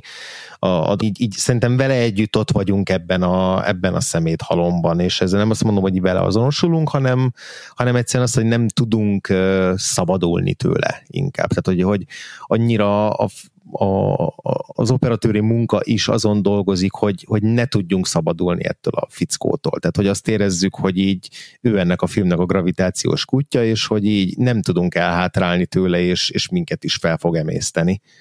Még hogyha igazából ő is el, elbukik a film végére, de ezzel együtt is az az érzésünk, hogy így ez, ez, ez, tehát, hogy ez, ez az óriás, ilyen, ilyen romlott óriás, ez mindent és mindenkit felfal. Igen, igen, igen, igen, igen. Ezt szerintem tökéletesen jól leírja. Az egész filmnek a, a, a témáját és igazság szerint. Még a, a Pauline Kale kritikája nekem nagyon tetszett, hogy azt, azt írja, hogy ja, a filmnek a legutolsó mondatai, vagy azok közül az egyik legalábbis, hogy, hogy uh, he was some kind of a man. Igen. what can you do, what can you say about anybody? He was some kind of a man. És akkor így, ha ezt látod leírva, hogy some kind of a man, ez így semmit nem jelent. Igen, hogy így innen kimaradt a lényeg ebből a mondatból, igen. és akkor ezt, ezt így, így, így folytatja itt az idézetet a Pauline Kael, hogy That might be one of the worst lines ever written, or a parody of bad writing. Tehát az egyik legrosszabb sor, amit le, lehet, hogy az egyik legrosszabb sor, amit valaha leírtak, vagy, vagy a paródiája, a, a, a rossz írás. Nem a, nem, az, nem a szövege, nem a scriptje teszi ezt a filmet emlékezetessé, vagy különlegessé, uh-huh. hanem az, hogy tényleg ilyen, a, azt mondja, csodálatra méltóan rikító thriller.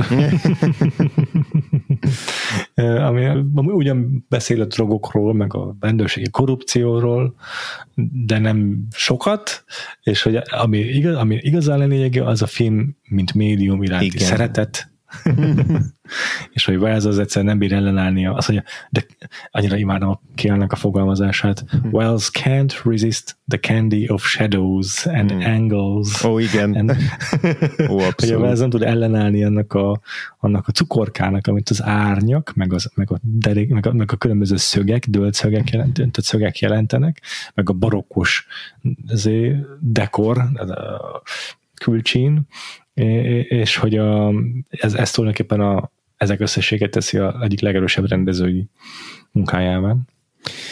Igen, talán annyiban tudnék vitába szállni vele, hogy azért hmm. van, a, van a dialógoknak egy ilyen nagyon jó ízes, hardboiled igen, zamata, igen. tehát hogy szerintem igen. azért ilyen szempontból a, a, a szöveg stílusa szempontjából nagyon a helyén van a forgatókönyv. Szerintem is. De ezzel együtt azt, azt teljesen aláírom, hogy nem a, nem a nem, a, a, nem feltétlenül a dialóg lesz az első dolog, amire így emlékezni fogunk majd sok-sok év múlva is ennek a filmnek a kapcsán. Egyetértek. Meg hát azért igen, egy ilyen Vargas karakter esetében, meg akár a, az amerikai ügyész karakternek a esetében is ez a fajta idealizmus, ez nagyon könnyen lehetne rettentően gicses vagy kínos, igen. de nem csapált ebbe a film, pont azért megőrzi tényleg ezt a hard-boiled keménységét, és akkor nem bánnak nevetséges ezek a figurák sem a maguk naivitásával. Igen, igen, igen, igen. Szerintem egy tök jó tragikus figura a Pete, aki így, aki így nagyon sokáig ilyen gyakorlatilag a rajong a, a Quinlanért, és Hm, és, ja. és az ilyen örök, örök ilyen jobb kéz, aki, aki felnéz rá, és itt a film végén úgy hangzik el így vele kapcsolatban az a mondat, hogy hát ő szerette e, ezt az embert, mint ahogy egy a, a hasonló noároknál a, a romantikus szálba szokott elhangozni ez, tehát hogy a, a, a, a Femfatál kapcsán, vagy nem tudom, a, a fő, főhős, a, nem tudom, a Humphrey Bogartnak a, az aktuális izé, tragikus szerelme kapcsán szokott elhangozni, ilyen, ilyen bánatos hangnemben az hogy, az, hogy itt valakinek összetörték a szívét, de hogy ténylegesen itt volt egy ilyen, volt egy ilyen, egy ilyen árulás és csalódás, ami, viszonylag hangsúlyos azért a film, tehát nem mondom, hogy ez ugye a leghangsúlyosabb elem, de hogy szerintem egy tök-tök szépen végigvitt szál ez a, a, a filmben. Picit itt is ilyen, ilyen, ilyen direkt az, hogy jó, akkor megtalálja a, a, izé a, a sétabotját a, a helyszínen, és akkor a, utána már átáll a, Igen. a Vargashoz, hogy így ennél azért valamennyivel elegánsabban is lehetett volna annak a belátása, hogy, hogy, hogy, hogy ő az egész életét egy ilyen, egy ilyen rohadéknak a, a jobb kezéként töltötte, de ezzel együtt szerintem azért, azért ez egy, az, egy, az egy tök jó kis, jó kis karakter volt. Maga ez a határvidéki mexikói amerikai konfliktus, ez pont így még mielőtt néztem a filmet azelőtt, vagy egy, egy ilyen fél mondatot láttam így a film elkészülésével kapcsolatban, és akkor ott ugye írták, hogy hát ez az egyik ilyen, tehát tematikailag az egyik legfontosabb eleme a filmnek. Én azért ezt annyira Aha. árnyaltnak nem éreztem ja. feltétlenül, tehát hogy most, most, most direkt leszek nagyon, ezé, nagyon pökhendi, de hogy a, ami most eszembe jutott, hogy szerintem körülbelül az a, az a mélysége ennek a, ennek a konfliktusnak, mint a, a Star Trek hatodik részében a, a, a Kirk és a Klingonoknak a, a, vagy a Kirk Klingonok iránt érzett gyűlölete, és ahogy aztán az, az, az a visszajára fordul. Most ez egy minden szempontból rossz hasonlat, csak meg egyébként azt szerintem az egy, ez egy tök jó film a maga módján, de hogy szóval, hogy az egy kicsit felszínesnek érzem a filmben azt, hogy, hogy itt most a mexikói-amerikai határvidék politikai rendszerébe mennyire, meg az ilyen a gyűlölködésbe a két határ két oldalán mennyire mennek bele. De valószínűleg, hogyha mondjuk a forgatókönyv korábbi változatát olvastuk volna, azt el tudom képzelni, hogy az mondjuk még ennyire se volt benne, és... Hmm, hát nem tudom, lehet. Lehet, lehet, hogy a regényben meg ez egy pont egy hangsúlyos dolog, nem tudom. Ez igen, ez, ez most csak itt találgatunk gyakorlatilag.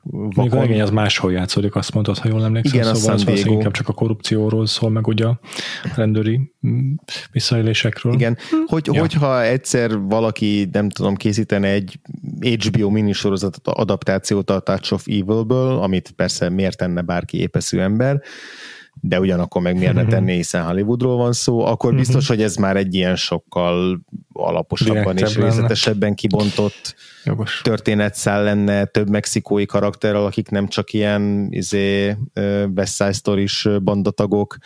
Amúgy annyira West Side story nem, nem, az egyik, egyik még itt csettingetett, meg igen, igen, meg ahogy a, az, az nagyon tetszett egyébként, hogy ugye, ilyen, ilyen rockzenét bömböltetnek, és hogy, és hogy az ugye ma már ilyen annyira ilyen, ilyen kis kedves, bájos rockzene, de hogy el tudom képzelni, hogy az 50-es években ez még az ilyen a radikális azért fiataloknak a, az őrítő zenéje volt, amit most én ma valami, nem tudom, milyen death metalt játszanának. Amúgy igen. Az is a határátszegés egy része igazából. Igen. Az egész motivumrendszernek a része az is, nem? Hogy a, igen. Hogy a nő, nő, nővel való bánás mondjuk az apránként hogyan szeg át több határt is. Igen, igen, és ott azért uh, volt az a pillanat, ami nem tudom le, hogy a, a Hays kódnak, vagy a cenzoroknak szólt, amikor Biztos amikor így utólag megmagyarázták, hogy egyébként nem bántották a nőt, tehát hogy csak úgy akarták megrendezni, ja. hogy azt lehessen inni, hogy bántották, de nem, nem, nem történt vele semmi, semmi durva, ja. pedig ott azért eléggé kódolva volt az erőszaka a, abban a jelenetben, amikor ott egyszerre ráugranak a, a, a Janet Lee-re. Igen, de igen, igen, igen. Még azért, mert említsük meg a Henry Mancini nevét, aki a filmnek a, a Mindenki. kísérőzenéjét írta, aki hát egy óriási nagy legendás, tehát egyik legnagyobb ja. filmzeneszerző, ugye a Rózsaszín Párdusznak a zenéje talán a legismertebb témája, de egyébként is így könnyű zenészként is, meg mindenhogy nagyon-nagyon-nagyon sikeres ö, sztárja volt a, a nem tudom, szórakoztatóiparnak. És nekem egyébként kifejezetten tetszett a filmnek a zenéje. Tehát ilyen nagyon zaklatott, nagyon, nagyon ilyen kicsit már-már idegborzolóan dinamikus, ilyen latin hatású zenéje uh-huh. van a filmnek, ami nagyon sokszor szól, nagyon sok jelenet alatt, ugye sok ilyen bár, bárban játszódó, vagy ilyen bordéházban játszódó jelenet van, és ott is folyamatosan mindig szól a zene, és akkor a film végén a lehallgatásnál már, már szó szerint így arról van szó, hogy, hogy csak menjünk minél messzebb ettől a zenétől, hogy, hogy, hogy minél tisztában lehessen majd hallani a Quinlannek a vallomását, szóval hogy nekem olyan, olyan érzésem volt ég a filmben, hogy a, hogy a zene az ilyen, ilyen op- opresszíven vidám és, és energikus és lendületes és lüktető. Tulajdonképpen eh, hasonló a célja, mint a harmadik ember zenének, csak mm, hmm, tényleg. talán effektívebben ír ugyanezt el. Tényleg, tényleg. Itt is azért viszonylag furcsa választás, hogy ilyen kubai, karibi zenét használ, Igen. miközben Mexikó-Amerika a határvidék, ahol járunk de nekem is kifejezetten tetszett a zene, és az is tetszett, amikor nem szólt a zene, mert egy csomó Igen. feszült jelenetben meg abszolút nem volt háttérzene, pedig azt gondolnád, hogy majd ott biztos lesz valami. is, igen, ja, így ja. van. Így van, így van. Ez egyik, egyik nagyon korai ö, korai műve, vagy korai produkciója hát. Henry Mancini-nek szól, igazából Aha. ezután lett nagyon népszerű. Igen, igen, tényleg hát a 62-es államluxus kivitelben az első mm-hmm. oszkárja. Igen. Úgyhogy igen, tényleg még, még az alatt járunk bőven. Milyen igaz. Na, hát úgy örülök, hogy jött is szóba hoztad. Uh-huh. Még a pár ilyen mondat, amiket utána olvasgatva írtam magamnak, hogy a Janet Lee azt is mondta, hogy a, az, ahogy így be voltak vonva mindannyian, így azt érezte, hogy a Mr. We- a, így, így fogalmazom, Mr. Wells, hogyha minden, minden momentum, minden pillanatot meg akarna ragadni, hogy nem akart egyetlen semleges vagy unalmas pillanatot se a filmbe. És úgy éreztette veled, hogy téged is bevon ebbe a csodálatos eseménybe, amely a szemünk előtt bontakozik ki. ez, ez, ez, ez a fajta kollaboráció, ez a fajta közös munka és színészet bevonása, ez biztos, hogy mondom, nagy újdonságnak számított akkoriban. Úgyhogy ezt még mindenképp ki akartam emelni. Egyébként volt egy 76-os változata is ennek a filmnek. Két héttel ezelőtt is beszéltünk a Charles Lawton filmről, hogy akkor azt újra felverezték a 70-es években. Ugyanez volt igazából a sorsa ennek a filmnek is, hogy 76-ban már egyszer újra vágták, csak akkor nem 111 percben, hanem 108 percben, uh-huh. és akkor az már valamennyire valószínűleg tükrözte a Wellsnek a eredeti szándékait, és a Pauling például az alapján írta a kritikáját. Aha, aha. De azt nem tudom, azt felmaradt vagy meg lehet nézni, de az biztos, hogy a 98-as változat, az gondolom már ezt használva, még, még közelebb van a, a végső célhoz, az eredeti célhoz inkább úgy fogalmazok. Uh-huh. És akkor, hát nem is tudom, mit akartam, szerintem ezen kívül más nem volt nekem felírva. Jó, szerintem nekem sem. Ja, ja. Jó van. Hát ugye itt érdekes, hogy ez, a, ez az újravágás, ez egy ilyen posztumusz dolog. Igen. De igen. majd már ilyen mekkora divat lett, hogy, hogy nem csak, hogy van ilyen, hogy rendezői változat, de hogy hogy a stúdiók ellenére mégis vizé kiharcolják rendezők, hogy a vágások megjelenjen valami módon. Ez most már egy divat, vagy lassan, vagy nem tudom, már egy ilyen jelenségé tudott válni. Re- release the air cut. igen, igen, igen, hogy ez a korának a Zack Snyder. Meg hát a, a Gábor Zsazsát még meg kell említenünk, mert az hmm. anélkül nem fejezhetünk be egy magyar nyelvű ja, podcastot, hogy nem említsük meg, hogy van egy cameója ebben a filmben, hát ez annak a szerető, hogy ennek a producernek, a Zag Smithnek a barátja volt a Gábor Zsazsa, Aha. gyakorlanak a dívája, és akkor cameózott ebben a filmben a egy korai jelenetben. Még mondtad, hogy az európai filmekre tett egy hatást, tett valamilyen hatást, azt, azt még Igen, azt igen, igen, igen, igen, igen, azt szerettem volna még én is megemlíteni. Ugye ezt a filmet bemutatták a ó, azt hiszem a brüsszeli világ, nem világkiállításra, egy Igen. brüsszeli film, nemzetközi az világ, filmfesztiválon. Igen, az, a, de a világkiállítás volt, az jól emlékeztem. Igen. Uh-huh. és már akkor látta elméletileg a, a Truffaut és a Godard, igen, hát ők a, a zsűriben ültek akkor. Nem filmeztek, hanem kritikusok, kritikusok voltak, voltak igen, uh-huh. igen, igen, uh-huh. igen és hogy rájuk is hatalmas nagy hatást tett ez a film, és hát a... Ja, ekkor, ekkor készült ez a Kahi Cinema is egyébként, amit mondtam, ez az interjú. De mondja csak. Ö, semmi igazából csak az, hogy amiről beszéltünk még annak idején a kifulladásig adásunk kapcsán is szerintem, ha jól emlékszem, hogy azért a francia új hullámra nagyon-nagyon nagy hatást gyakorolt így konkrétan a film noárnak a műfaja is, és hát maga a kifulladásigban is ugye a több ilyen noáros elem kiforgatásra kerül, még hogyha nem is ilyen egy az egyben hmm. történik meg, de hát ott is olyan autósüldözés, meg, meg az ilyen, az ilyen rebellis főszereplő, tehát a, a film noir az egyértelműen egyrészt így a benne szerep, benne ábrázolt ilyen morális szürkezónák, és nem a klasszikus jó és rossz leosztások miatt is nagy táptalaja volt így a, az európai, és azonban is a francia új hullámnak a új, új hullámos rendezők számára, meg hát nyilván a maga a filmnyelvi játék az, ami, az, ami ö, ugyanilyen ö, gyümölcsöző volt számukra, úgyhogy, ö, úgyhogy ezt mindenképpen Igen. még mm, ki akartam emelni, hogy a film noir, mint olyan, így, így egészében is nagy hatást gyakorolt ugye a francia hullámra, de, de a, a gonosz érintése az, az külön külön egy, egy megnevezett és, és nagyon konkrét olyan filmes hatás, ami, ami aztán így tovább gyűrűzött ebbe a, ebbe a mozgalomba. Hmm. Tehát, hogy ezt a filmet tényleg nagyon szerették ezek az alkotók. Aha, na, ez tök érdekes. Jó van, András, örülök, hogy megnéztük ezt a filmet is. Uh-huh.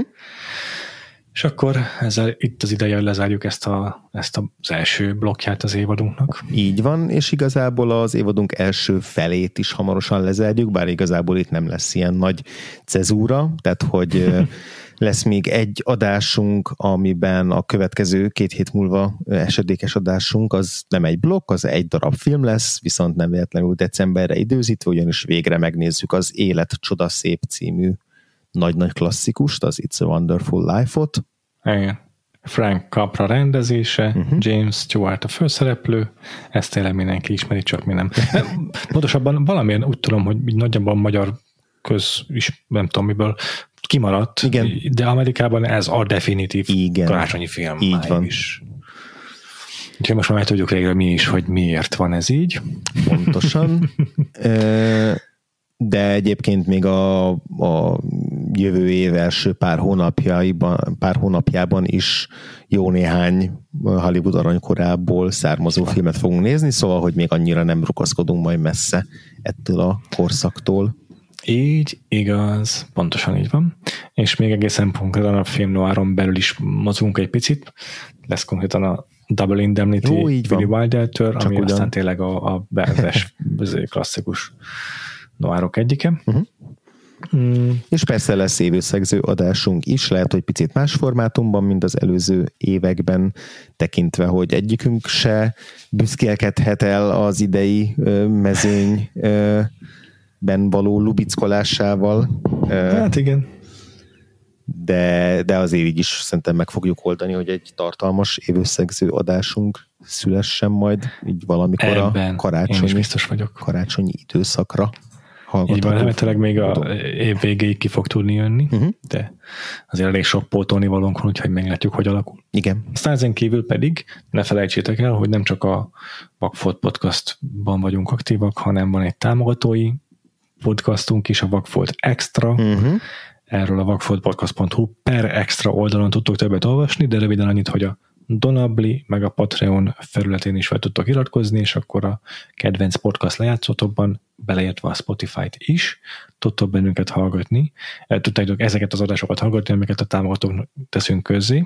Beszéltünk olyan közelmúltbeli filmekről, amik a mozikban mentek, mint a Megfojtott virágok Martin Scorsese-től, de a várható még adás a további pótlásainkról, amiket az idei évre beterveztünk.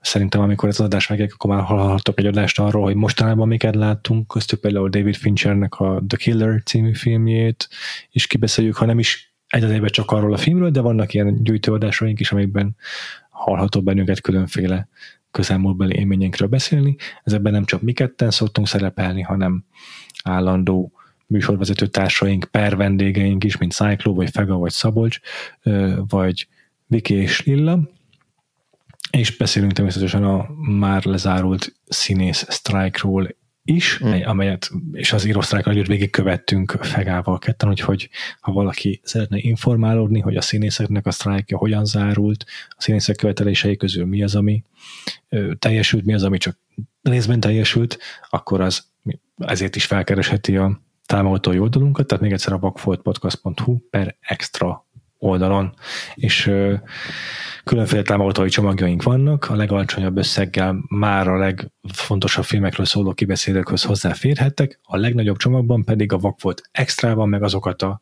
hallgatóinkat ö, köszönhetjük, akik mm, nek a támogatását azt név szerint is meg szoktuk köszönni, hogy a, ez alkalommal is fel fogom olvasni azokat a neve- neveket, akik a Vakfolt Extra foltos csomagjában vannak. Szántó Eszter, Bavalics István, Schmidt Barnabás és Elpál Bendegúz. Ők azok, akik kiemelt támogatóink, nagyon köszönjük nekik is a, azt, hogy hozzájárulnak a podcast működéséhez. Idén is egyébként csomó cuccot szereztünk be, elektronikai eszközöket, meg egyebeket ahhoz, hogy tudjuk adásokat felvenni, szóval nagyon köszönjük szépen, meg ugye voltunk moziban a nyáron, Így van. úgyhogy ezek tényleg számítanak nekünk is, tényleg hozzájárulnak a podcast működéséhez is. És akkor ezen kívül azt hiszem, hogy már csak azt kell elmondanunk, hogy hol tudnak bennünket hallgatni a hallgatók, és hol tudnak ben, feliratkozni, meg hol tudnak bennünket olvasni adott esetben. Igaz, András? Ö, igen, igen, így van. Hát hallgatni egyébként leginkább a Vakfolt podcastben. És ezt minden, ugye te minden lejátszóban fel tudtok erre iratkozni. Ha nektek a Spotify a preferenciátok, akkor a feliratkozás gombot nyomjátok be, és értesítést is be tudtok rajta kapcsolni, és akkor nem maradtok le a következő adásról sem. Ugyanez a helyzet YouTube-on, azt is fel Mhm. tudtok iratkozni. Ugye a YouTube Musicon most már szintén lehet bennünket hallgatni a podcast formájában, ott is van kis csengettyű gomb, és akkor nem maradtok le a legújabb adásokról sem. Mhm. Plusz a YouTube-ra majd igyekszünk idővel feltölteni az archívumot is, mert oda csak később kezdtünk el adásokat posztolni, szóval az el- elmúlt 330 vagy 320 vagy adásból nincs fönn minden YouTube-on még. és azon kívül pedig az Apple-ön is tudtok bennünket hallgatni. Ha Apple-ön vagy Spotify hallgatok bennünket, akkor pedig értékelést is írhattok, aminek uh-huh. nagyon-nagyon örülnénk, mert az terjeszti a podcastnak a jó hírnevét. Így van. Úgyhogy ezeket tudjuk ajánlani, és a Twitteren, vagyis x.com-on vagyunk jelen többé-kevésbé, ameddig még működik uh-huh. személyesen. A Vagfolt podcastot pedig tudjátok követni akár a Twitteren, akár a Facebookon, akár az Instagramon is. Uh-huh. Az Instagramra képeket, néha videókat is posztolunk az adott témáinkról, néha egyéb témákról is, úgyhogy azért is érdemes követni, mert néha extra infóhoz juthatok az adásokkal kapcsolatban, és Facebookon van egy csoportunk, a Vagfolt Podcast társalgó, aminek most már igen jelentős a tag létszáma, és minden héten tök jó beszélgetések vannak, akár a közelmúltbeli filmélményeinkről is, egyéb témákról is, és vannak chat csoportok is, úgyhogy a, legaktívabb leg, hallgatóinkkal akár ott is tudtok beszélgetni. Még egyszer a csoportunknak a neve, Vagfolt Podcast társalgó. Ezt kell a Facebook keresőjébe beírni, és akkor be tudtok lépni ti is. Azt hiszem, hogy ennyi, ugye András? Én szerintem mindent elmondtam. Remek. Talán Letterboxdot nem említettük még meg. Igen, Letterboxdon szoktuk a filmeiket naplózni. Igen. Nevünkre keresetek rá, és akkor megtaláljátok, hogy miket néztünk az utóbbi időben. Így van.